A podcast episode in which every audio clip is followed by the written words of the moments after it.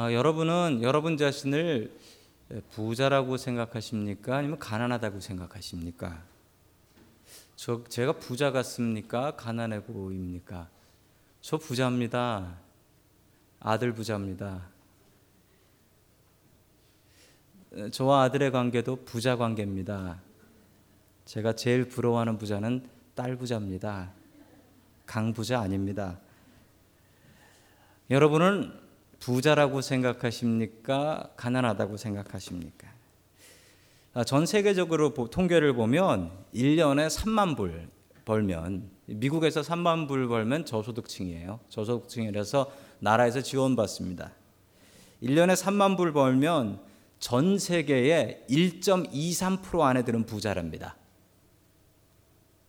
7만 불 벌면 0.13% 안에 드는 부자랍니다. 아직도 전 세계에는 4분의 1 정도의 인구가 하루에 1불 벌려고 일한답니다. 미국에 살면요, 노숙자를 해도 전 세계 10% 안에 드는 부자랍니다.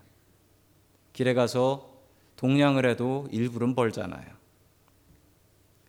한번 생각해 보십시오. 전 세계에서 뭐 미국 같은 나라만 해도 우리가 살 찌는 것 때문에 걱정하지 살 빠질까 봐 걱정하시는 분 여기 혹시 계신가요?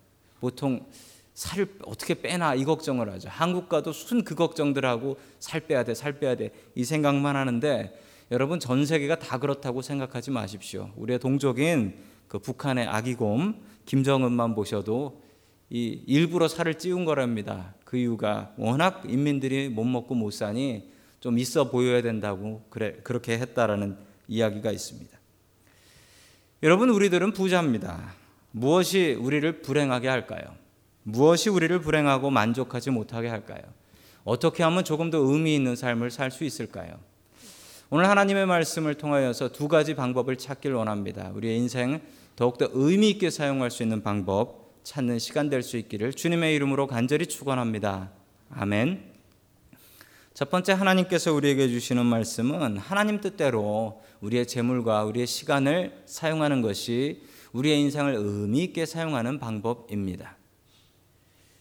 제가 아주 기억이 나는 신방 하나가 있습니다. 한국에서 신방을 했을 때였는데 제가 모르는 분을 신방하게 됐습니다. 그 아내분은 교회 권사님이시고 교회를 잘 나오시던 분이셨는데 남편은 단 한 번도 교회를 나오지 않으셨습니다. 신방을 갔는데 제가 신방 가서 어, 조금 독특하다라는 생각을 한 게 뭐냐면 신방을 갔는데 그 병원이었거든요. 큰 병원이었는데 그 병원에 신방을 갔더니만 그 환자분은 누워 계시고 의사 선생님들이 오셔가지고 넙죽 인사를 하시더라고요 그분에게 그래서 아 높은 분인가 보다 했더니만 그 병원에서 평생을 일하셨던 의사 선생님이셨고 그 신경내과 부분에서는 한국에서 손꼽히는 의사 선생님이셨습니다. 이분한테 진료를 한번 받으려면 6개월을 기다려야 된다라고 했습니다. 그래서 6개월 동안 살아 있어야지 이분을 만날 수 있다. 그랬던 분이었습니다. 돈도 많이 버셨고 사회적으로 성공도 하셨고 출세도 하셨고 그리고 이분 연세가 거의 여든 가까이 되셨습니다. 그런데 이분이 백혈병이 걸리신 거예요. 교회를 다니시지 않으셨는데 제가 가서 처음 이제 인사를 드리고 뵀는데 이분이 이분이 제가 보기에는 참 부러운 인생을 사신 분이거든요. 성공적으로 인생을 사셨고 비록 지금 병에 걸리셨지만 자식들 잘 자라서 또 의사 되었고 그런데 이분이 자신의 인생을 후회하시는 겁니다. 내가 다시 인생을 산다면 이렇게 살지 않을 텐데 한 번도 교회 안 나가고 하나님 모른다고 하고 살다가 이제 누워서 알지도 못하는 사람한테 신방받고 있는 자신의 처지가 너무 답답했던 모양이셨던 것 같습니다. 그분이 예수님 영접하고 하늘나라에 가셨습니다. 그런데 제가 그분의 인생을 보면서 다짐한 게 하나 있었습니다. 나는 마지막에 저렇게 병상에 누웠을 때 저 후회하면 안 되겠다. 최소한 저 후회 없는 저 자리에서 후회하지 않는 인생 살아야겠구나. 그리고 제 삶에 목표가 수정이 되었습니다. 그래, 저 자리에서 부끄럽지 않은, 저 자리에서 후회하지 않는, 내 인생 죽음 앞에서도 부끄럽지 않는 그런 인생 살아야겠다. 그 방법은 항상 하나님 의지하고 사는 거다. 제가 그 다짐을 했습니다. 전도서를 쓴 솔로몬이 후회를 하고 있습니다. 여러분 솔로몬은 성공한 인생을 산 사람이지요. 부자였습니다. 왕이었고요. 권력이 있었습니다. 심지어 아내는 천 명을 데리고 살았다라고 이야기를 합니다. 그런데 그가 후회를 합니다. 인생 헛되고 헛되고 헛되며 헛되다라고 후회를 합니다. 여러분 그런데 혹시 여기 솔로몬 부러워하시는 분 계십니까? 솔로몬 부러워하시는 분들이 있어요. 솔로몬을 보면서 아니 솔로몬 같이 이렇게 누릴 거 다 누리고 늙음하게 하나님 바라보면서 이 모든 것이 헛되다 하나님 의지해야 된다. 여러분 이 인생 부러워하지 마시기 바랍니다. 여러분 솔로몬은 처음에 하나님 무척 의지했습니다. 그래서 왕이 되었을 때 하나님 내가 어리석어서 백성 못 따르시니 하나님 저에게 지혜를 주십시오라고 하면서 1천 번째 하나님 앞에 드렸습니다. 여러분 그러나 솔로몬은 1천 번째 이후에 그가 하나님께 제대로 예배를 드렸는지 그 얘기는 나오지 않고요. 천 명의 아내들이 데리고 온 천 명의 우상들 섬기면서 살았다라는 얘기는 나옵니다. 여러분 그러면서도 우리는 속으로 솔로몬을 부러워합니다. 지혜로웠지, 가진 거 다 가졌지, 출세했지, 떵떵거리면서 살았지. 여러분 솔로몬의 지혜와 솔로몬의 인생을 부러워하지 마십시오. 우리가 정말 의지해야 될 분은 하나님이십니다. 명심하십시오. 하나님 없는 성공은 실패입니다. 한번 따라해 볼까요? 하나님 없는 성공은 실패입니다. 여러분 반대로 우리가 실패했다, 세상 사람들이 실패했다라고 손가락질해도 그 사람이 하나님과 함께하면 그 인생은 성공입니다. 여러분 성공의 기준을 바꾸십시오. 우리가 솔로몬의 인생을 성공한 인생이라고 하지 않습니다. 그가 하나님과 함께하지 않았기 때문입니다. 계속해서 우리 전도서 4장 6절의 말씀을 같이 봅니다. 시작. 적게 가지고 평안한 것이 많이 가지려고 수고하며 바람을 잡는 것보다 낫다. 아멘. 솔로몬이 이런 후회를 합니다. 많이 가지려고 노력하지 마라. 많이 가져봐야 그것 바람 잡는 것과 같다. 적게 가지려고 해라. 적게 가지고 만족하며 사는 게 낫다라는 얘기입니다. 여러분 그런데 이 얘기를 오해하지 말아 주시기 바랍니다. 꼭 이 얘기를 들으면 이 얘기 같습니다. 그냥 적게 가지고 검소하게 살아라. 이 얘기 같은데 여러분 그 얘기는 아닙니다. 여러분 예수 믿으면서 우리한테 오해가 있습니다. 오해가 있는데 그게 뭐냐면 예수 믿으면 우리가 하나님 믿으면 복 받아서 부자로 사느냐. 혹은 예수 믿고 나면 우리가 검소하게 가난하게 사는 게 맞냐? 여러분 둘 중에 어떤 게 맞는 말일까요? 둘 다 틀린 말입니다.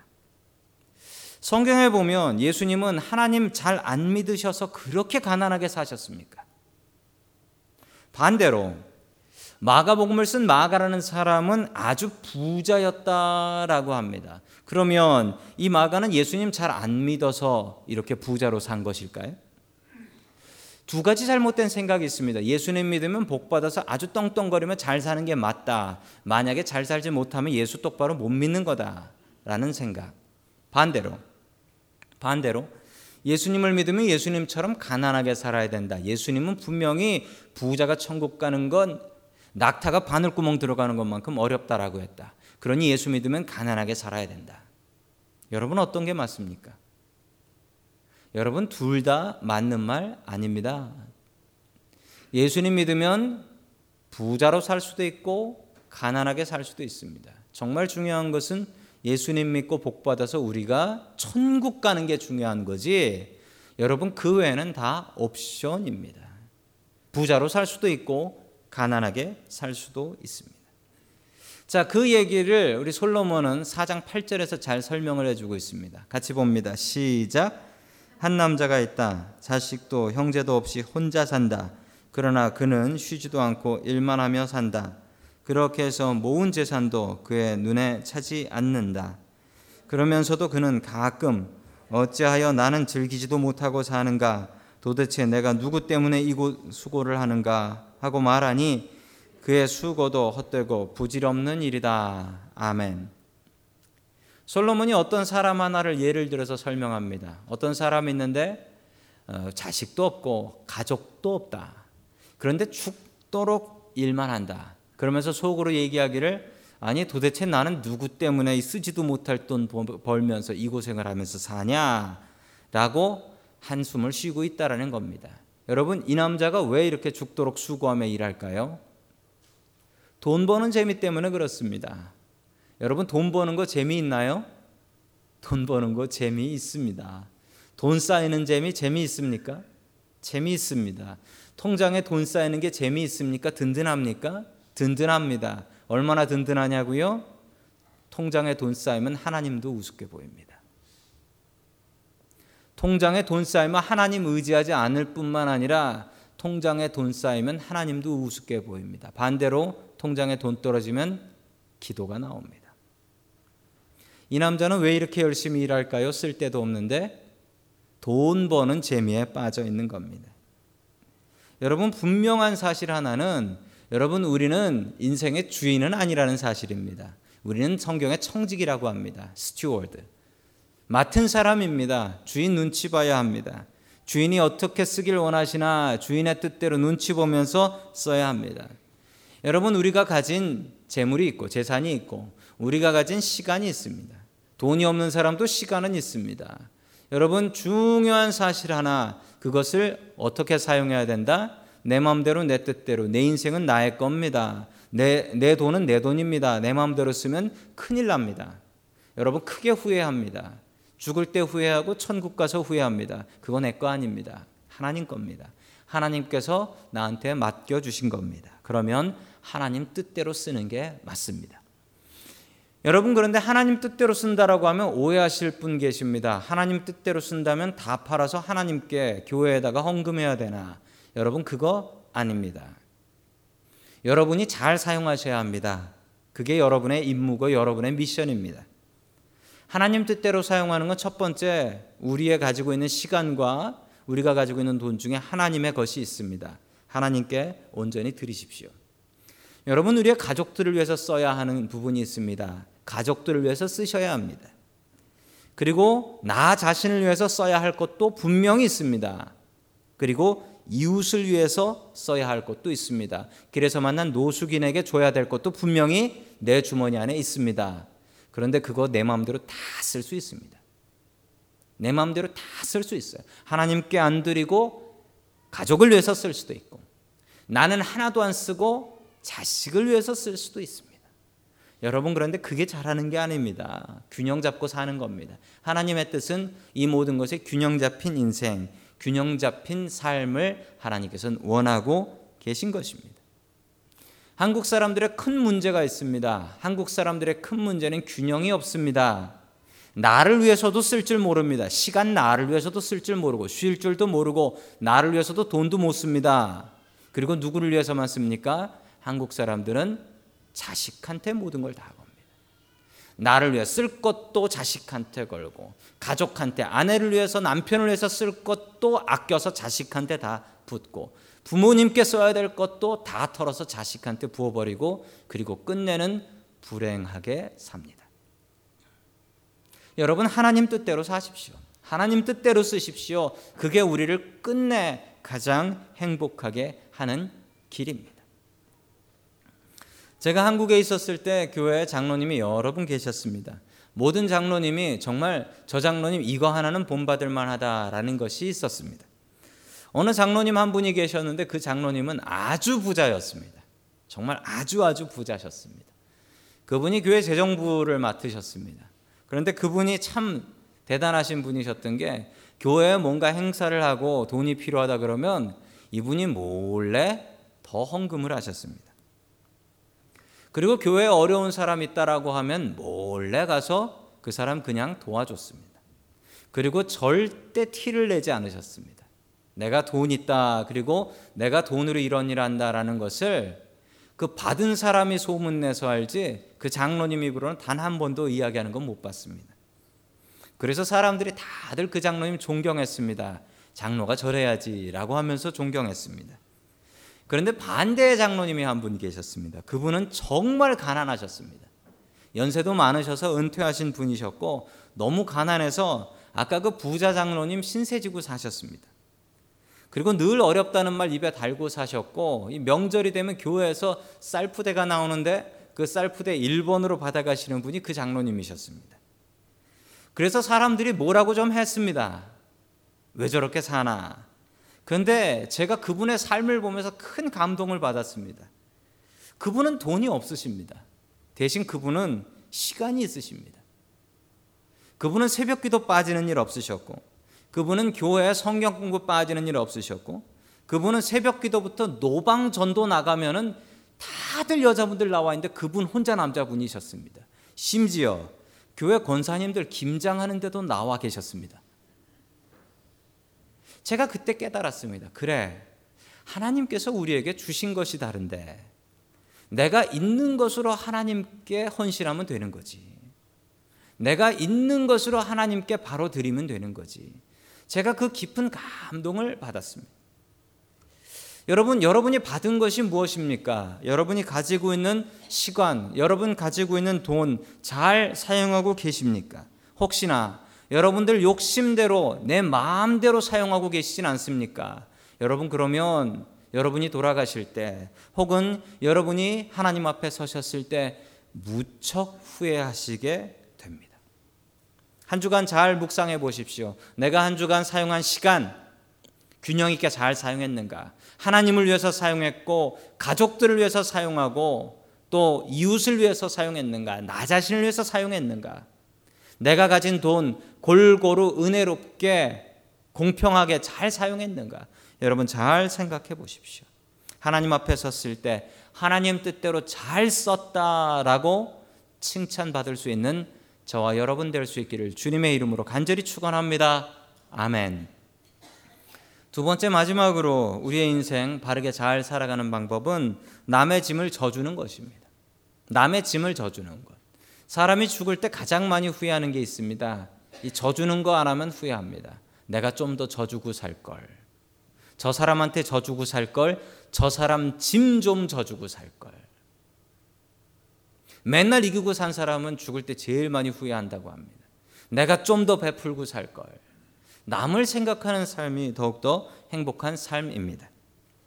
인도의 크리스찬입니다. 화면에 나오는 분이 모습이 저래서 이슬람 교동가 생각하시기 쉬운데 아닙니다. 저분은 크리스찬인데 아주 유명한 선다싱이라는 분입니다. 선다싱이라는 분이신데 이분이 이슬람 교도였는데 이분이 하나님을 믿고 크리스찬이 되신 분이신데요. 이분이 자기의 친구 하나와 함께 인도 사람으로서 티벳 전도를 그렇게 열심히 하셨던 분이라고 합니다. 티벳에 가서 복음을 전하려고 티벳을 향해 가고 있었을 때의 일입니다. 티벳을 가려면 추운 히말라야 산맥을 넘어서 가야 한다고 합니다. 물론 꼭대기로 넘진 않습니다. 그 옆으로 넘어가는데 그 히말라야 산을 넘어가고 있었는데 친구하고 길에 사람 하나가 쓰러져서 얼어 죽어가고 있는 것이었습니다.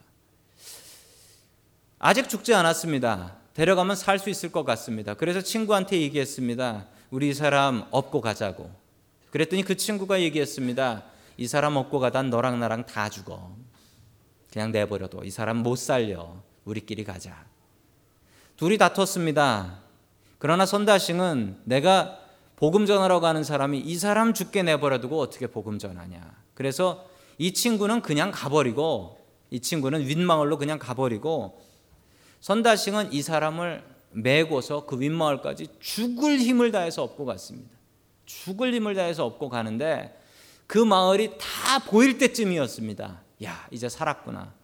그런데 그 마을 입구쯤에 아까 이 사람 죽을 테니 내버려 두라고 하고 간 그 친구가 얼어 죽어 있는 거예요. 길에서 얼어 죽었습니다.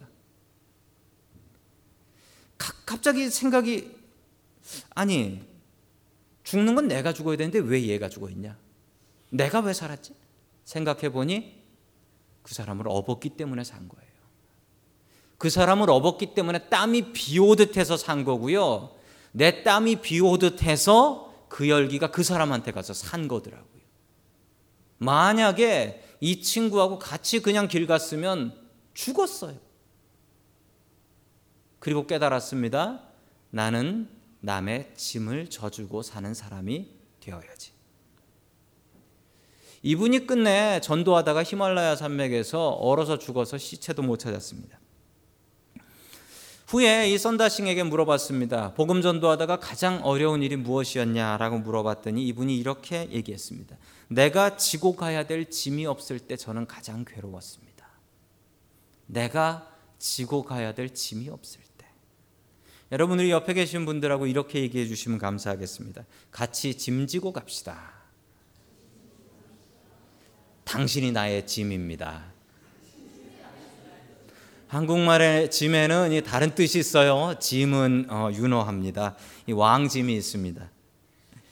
여러분 서로 짐이 되고 짐을 져주는 게 아름다운 인생입니다. 남한테 짐 안 주고 나도 짐 안 주는 건 절대 아름다운 인생이 아닙니다. 자, 계속해서 전도서 4장 12절 말씀 같이 봅니다. 시작. 혼자 싸우면 지지만 둘이 힘을 적게 맞설 수 있다. 세 겹줄은 쉽게 끊어지지 않는다. 아멘. 혼자 싸우면 지지만 같이 힘을 합하면 싸울 수 있다. 예, 삼겹줄은 쉽게 끊어지지 않는다. 여러분 삼겹살도 쉽게 끊어지지 않습니다. 솔로몬이 이런 진리를 말하는 것에 제가 놀랐습니다. 왜냐고요? 솔로몬은 혼자 잘난 천재였으니까요. 혼자 지혜로운 천재였으니까요. 성경에 어디 혼, 솔로몬이 뭐 같이 일했다는 얘기 있습니까? 없습니다. 솔로몬은 혼자 잘났습니다. 그런데 솔로몬이 깨달은 것은 나 혼자 잘나봐야 별것 아니다. 여럿이 같이 돕는 게 훨씬 더 좋다라는 사실이었습니다. 여러분 아프리카에서 가장 강한 동물이 무엇인 줄 아십니까? 동물 곤충 다 합쳐서 사자 생각하시나요? 호랑이, 뭐 코끼리 생각하십니까? 사자도 총으로 쏴서 죽일 수 있고 코끼리도 총으로 쏴서 잡을 수 있지만 여러분 개미떼가 제일 무섭답니다. 마을에 사자 나오면 사람들이 힘 모아 잡을 수 있지만 마을에 개미떼 지나가면 마을 버리고 가야 된답니다. 아무것도 남는 게 없대요. 물 속에 서 있는 물고기 중에 가장 강한 물고기가 무엇인 줄 아십니까? 상어, 고래 아닙니다. 작은 물고기지만 피라, 피라냐라는 물고기가 있습니다. 이 물고기가 제일 강합니다. 이 물고기가 때로 달려들어서 물어뜯으면 나만 아는 게 없습니다. 혼자의 잘남보다 한 사람의 천재보다 여러 사람의 도움이 훨씬 더 강합니다. 솔로몬은 그 이야기를 하고 있는 것입니다. 여러분 교회 일도 마찬가지입니다. 여러분 교회 일은 혼자 하면 시험이요, 같이 하면 은혜입니다. 한번 따라해 볼까요? 혼자 하면 시험이요, 같이 하면 은혜다. 여러분 이 얘기 맞습니까? 교회에서 혼자 일하는 분이 계시면은 아, 시험 들고 있구나 생각하시면 됩니다. 여러분 그럼 가서 도우시면 됩니다. 같이 하면 은혜가 됩니다. 여러분 교회 일은 한 사람에게 맡기고 담당 정해서 그 사람이 하고 나는 그냥 그 사람 보고 있는 게 교회가 아닙니다. 교회는 같이 하는 겁니다. 한 사람의 잘난 사람의 일보다 천천히 가도 여러 사람이 도와가면서 하는 게 교회가 맞습니다. 여러분 예수님께서도 그러셨습니다. 예수님께서는 혼자 세상 짐 다 지지 않으셨습니다. 늦게 가도 심지어 배신자가 있어도 12명 제자 뽑아서 그 제자하고 함께 하셨습니다. 여러분 같이 가는 게 잘하는 일입니다. 계속해서 갈라디아서 6장 2절의 말씀을 같이 봅니다. 시작. 여러분은 서로 남의 짐을 져 주십시오. 그렇게 하면 여러분이 그리스도의 법을 성취하실 것입니다. 아멘. 저는 이 말씀을 참 좋아합니다. 갈라디아서 6장 2절 말씀. 서로의 짐을 져 주십시오. 그렇게 하면 여러분이 그리스도의 법을 성취하시는 것입니다. 여러분 여러분의 가정이 어떻습니까? 담당 딱 정해서 그 담당이 있고 그 담당을 서로 도와주지 않습니까? 그렇다면 여러분의 가정은 그리스도의 법이 없는 가정입니다. 그리스도의 법이 있는 가정은 서로가 서로의 짐을 대신 져 주는 가정입니다. 남편이 아내의 일을 돕고 아내가 남편의 일을 돕고 부모가 자식의 짐을 지고 자식은 부모의 짐을 져줄 수 있는 가정이 아름다운 가정, 그리스도의 법을 성취하는 가정입니다. 여러분, 그리스도의 법이 성취되는 교회는 어떤 교회입니까? 서로 다른 사람의 짐을 져주는 교회입니다. 여러분은 다른 사람의 짐을 져주고 있습니까? 여러분은 여러분의 짐을 다른 사람에게 도움을 청하고 있습니까? 여러분 아까 들으셨던 선다싱의 예를 보면서 우리가 짐을 지는 것은 우리를 더욱더 강하게 하고 우리를 살게 합니다. 여러분 서로에게 짐을 져 주십시오. 짐 지고 가시는 저와 여러분 될 수 있기를 주님의 이름으로 간절히 축원합니다.